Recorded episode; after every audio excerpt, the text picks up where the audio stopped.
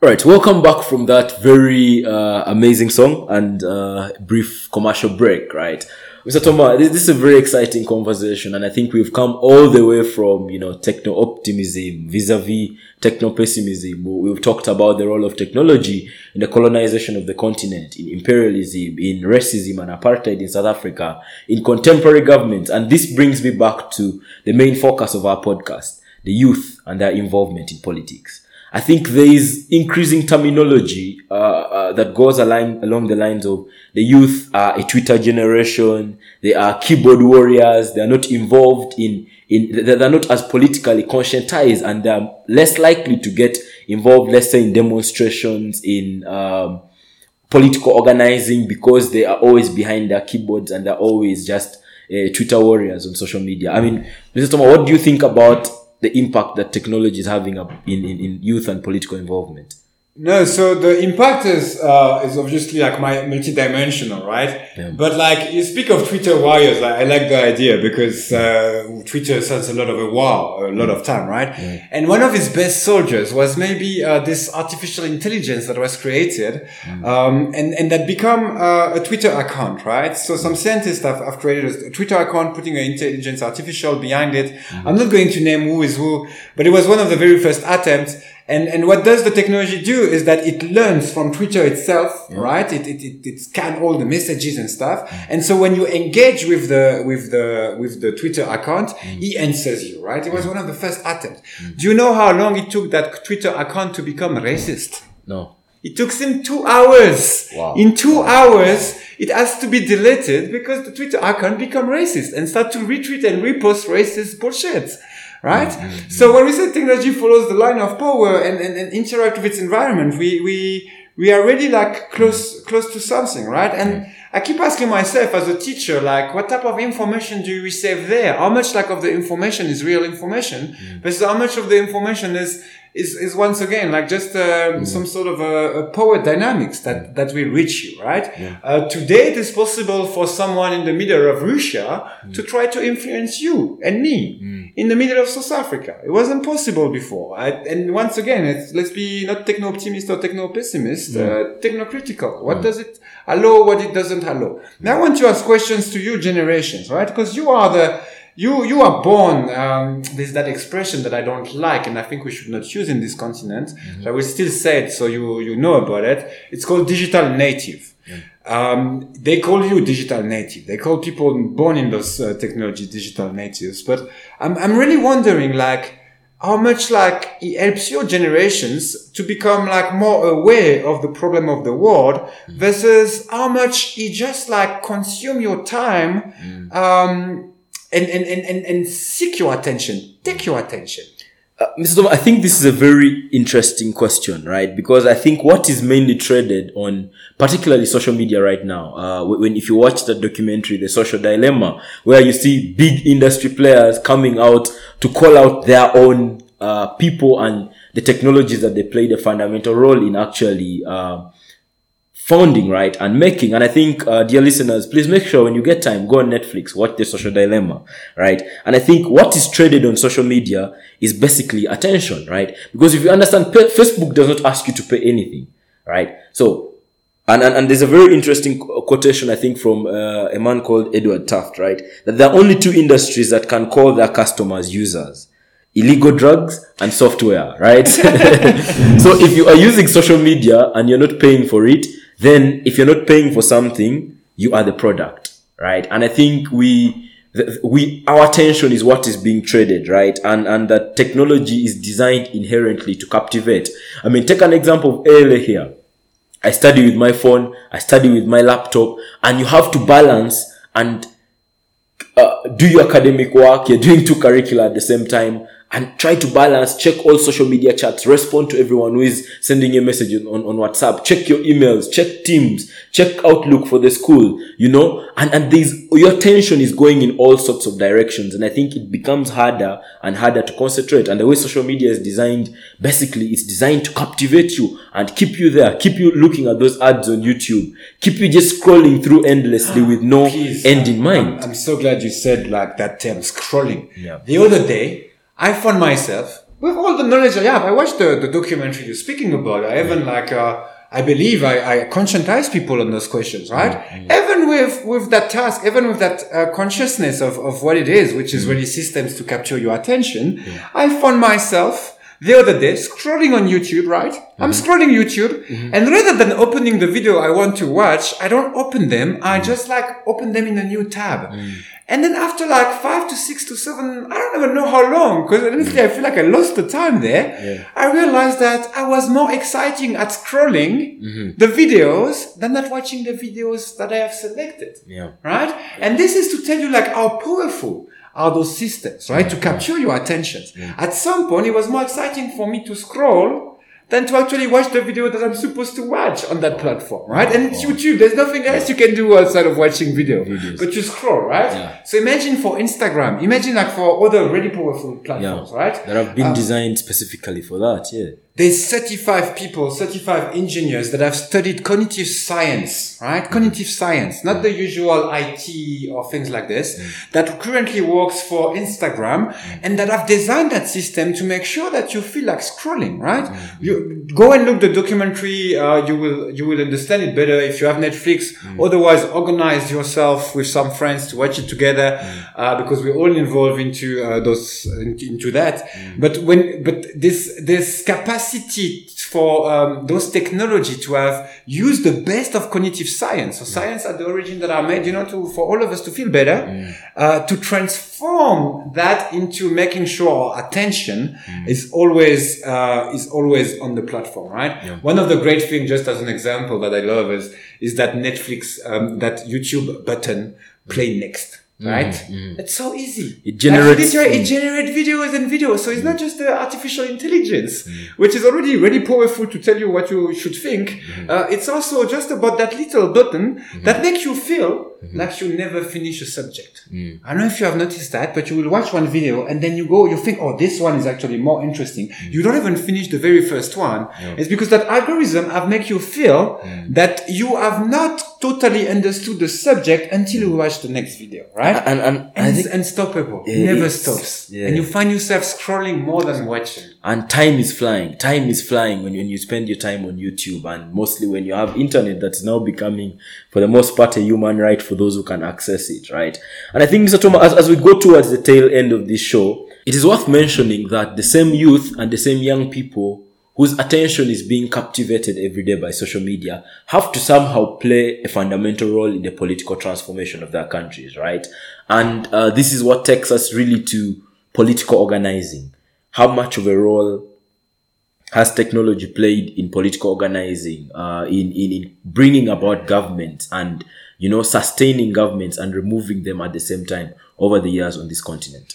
In, in, in my class of, uh, of politics, the, the last unit is um, about, start with a, um, a sort of march in Cairo that mm. was called Kifaya, right? Yeah. Most of uh, people listening now have never heard of Kifaya, but Kifaya happened slightly before the Tunisian revolutions mm. and definitely like inspired the Egyptians uh, mm. revolution, right? Mm. And what was, what was it is, is the emergence of social media in African politics, right? And social media arrived in African politics like uh, like Wakanda arrived in the cinemas. You know, like we were all waiting for it. It was really like um, something that was amazing. It was really something that was positive. Um, people used to exchange a lot on the social media because in the normal media you couldn't speak, you couldn't really express your view, right? And in a continent that is that young. You can't have like someone of 60 years old on the TV to speak of uh, a population that is 25 years old, right? So we have these situations where uh, we have to reapply this kind of a 70-30% rule that I spoke at the beginning. Mm-hmm. And the beginning of social media in, in, the continent is a moment of possibilities, um, of possibilities, and especially possibilities for new governance yeah. to emerge, right? Mm-hmm. We all remember the Tunisian revolutions. In Tunisia, in 2011, 2010, 2009, uh, the TV is controlled by Ben Ali. Um, the country is controlled by Ben Ali. The guy is there, he's confident, he's in mm. power. His family is taking a, a lot of like contracts and traveling a lot, right? Uh, Tunisians are mad at that because on the other side, they go through like a, a really harsh uh, economic time, right? When the president family doesn't seem to um, to go through that time, right? Mm-hmm. So suddenly, like the case of like the wife of the president, like going to Paris with the private jet to do some shopping, become like really popular. A lot of people spoke about it in the social media, right? Mm-hmm. And what you have is you have a situation where at the beginning, social media was possibilities, possibility to criticize the regime, mm-hmm. and slowly but surely in Tunisia, especially, it was they, they, they, push it further, the critique, right? Mm-hmm. They took power themselves, right? And so Tunisian revolution is highly dependent on the capacity of Tunisians to organize themselves towards social media because it become like something available that wasn't available before. Mm-hmm. You have the similar situation in Egypt, you have a similar situation in, in Syria, even if for those two uh, revolutions, we can really say that the Tunisian example was the main factor here. With the entire Arab Spring. An entire Arab Spring obviously looked at Tunisia and realized, oh yeah. wow, it is possible. And how is it possible? Yeah. By using social media to organize. Yeah. However, that was like 10 years ago, right? And 10 years ago, yes, social media could be a space, a free space. Today, it's, it's, it's way more like, on the gray zone, right? Mm-hmm. Uh, I don't know if you're familiar with uh, something like WeChat, for instance, right? So WeChat is the only uh, message um, message system uh, for for Chinese, right? So it's the WhatsApp of Chinese. Let's just let's just say it like this. Yeah. And uh, in that WhatsApp that is called WeChat, um, the Chinese government have developed a lot of new technology for censorship, right? And those technology of censorship, for instance, uh, if you say like, let's meet Place Al Tahrir, uh, which was the place where the Egyptian revolution took place, um, the government uh, of, of, of, China uh, would be able to take, to locate that you have spoke of Al Tahrir and, and, and make sure the message is never sent. So you, you look at your phone, the message is sent, but the person that is supposed to receive it never received it, right? So what you have is you have like kind of counter insurgency, sorry, yeah. uh, counter uh, revolutionary practice mm-hmm. uh, of technology now. Like they they invest in technology in order to counter the positive effect of the previous generations of technology, mm-hmm. and in order to uh, to kind of switch off and on the mm-hmm. social media. And who are the two? Uh, leading uh, leading president, leading like uh, politicians on those questions on this continent, uh, I have to say it's uh, Sisi of Egypt because he knows that Egyptians know how to organize themselves to make a revolution. Mm-hmm. He have to. He have to find the solutions mm-hmm. to make sure it does not happen again. Yeah. Right? Once again, technology follow powers. Yeah. Um, in the similar situations, Uganda and Museveni, right? Mm-hmm. Your, your, your dear, your dear land. Mm-hmm. Um, you know, uh, and auditors know that Ugandans are quite young, right? Uh, if I, if I'm not mistaken, the medium age is 16 years old and seven months, right? One of the youngest country in the continent. Mm-hmm. However, uh, last time I checked, your president was in power since how long now? 40 years, 42 since, years. Since 86. 86. I, I, am not even good in math enough to calculate since how long. Mm. Um, but definitely the majority of Ugandans are born after uh, he took power, right? So he's also in that situation where you have an entire country that is using technology that he don't really know how to use and that he don't use and that he never used to reach power, right? He never mm. need like Twitter to reach power, like comparing to Donald Trump or other politicians today. Yeah. They don't know how to use that. Yeah. And so he will he invest a lot of his uh, resources, a lot of his uh, thought and visions to try to control those space, right? Mm-hmm. Uh, so we knew like the first attempt was the tax for WhatsApp. Uh, so there's social, a, the OTT tax, yes. a, a, a, little less message around. Maybe the poorest cannot always exchange messages mm. because of the tax. Um, but slowly but surely, he also went to all the uh, all the important uh, international um, conferences and he asked, what can I use? How can I use this technology? And we know that in the, la- in, he won the last elections mm. against Bobby Wine that was really present on social media, but the social media was not uh, um, an element mm. that could overturn his regime. Yeah. So we already can see that someone like Museveni have control mm. uh, the, the revolutionary potential of, of, of social media. And, and I think it's also very interesting, at least when you bring in the Ugandan example, how a government is able to institute a social media uh, blackout, right, and, and lockdown in, in that sense, right, that there's an election today, so we are shutting down social media. It happened in Tanzania, it has happened in Uganda for the last three elections, or at least most of the elections which I've experienced. But I also think for me what's really interesting is how Museveni has managed to adapt to this entire social media generation, right? He now has his own YouTube channel. He now has his own exactly. Twitter. that's really going off and off and off, right? and, similar um, with uh, Kenyatta and Ruto in Kenya. Mm. Like, I don't know if you follow them on Twitter, but I do. They tweet all the time. All the time. Yes. All day, every day. Uh-huh. All day, every day you have tweet from them mm. because they have understood like uh, the, the potential of yeah. it, right? So, yeah, and Mr. Tom, I think for me, the other bit of it is I've also just done the study in Gambia, right? Like you, you, you study what's happening in Gambia and being a, a, country with a very small population, I think social media has also played a very fundamental role in political organization and, you know, just sharing of campaign messaging and information. I think that the maximum number of members you can have in a WhatsApp group is around 256, if I'm not mistaken.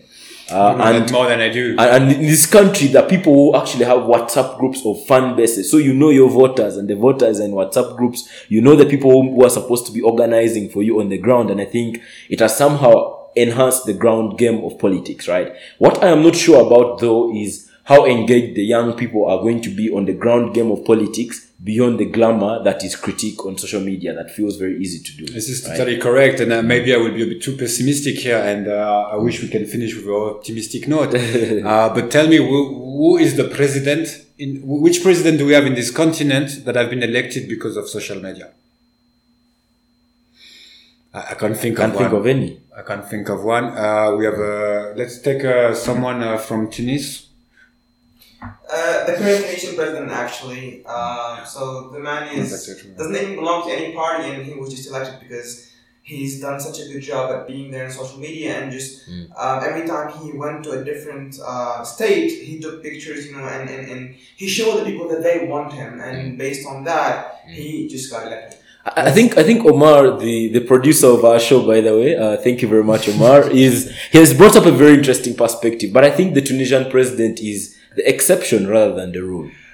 Like maybe that's the open question, but uh, I believe is he an exception? Is he a rule? I would. I, I, it's possible that is the first generation, mm-hmm. uh, and it's the first one to know how to use social media to uh, to, to, to build power uh, more than to uh, destroy uh, other powers, other powers that can emerge, right? Um, it's, it, I mean, a lot of people have compared him with uh, Bolsonaro of Brazil, which also have used a lot of uh, new platforms to uh, to to be elected. We, we we don't know um, how much the current power will be challenged, but something we know from history is that um, whatever Museveni, whatever Kenyatta, whatever um, the ANC in South Africa or the or, or the MPLA in uh, in Angola, they all seriously rooted, mm. and a lot of people have tried to make them fall since a long time, mm. and they're still here. But that is something we know. they're still here. I, I, I, do agree, definitely. Yeah, it's the same thing in Tunisia. We see the biggest party there, which is Ennahda party, which, which has been ruling since 2011, and unfortunately, no one was able to do something about it. You know, these guys are still here no matter how much we have campaigned on social media, no matter how many activists have spoken against them, and we know that they've even been involved in some uh, political killings, some some um, some very dangerous uh, terrorist um, acts, but they're still they're still the ones that are in power. Yeah.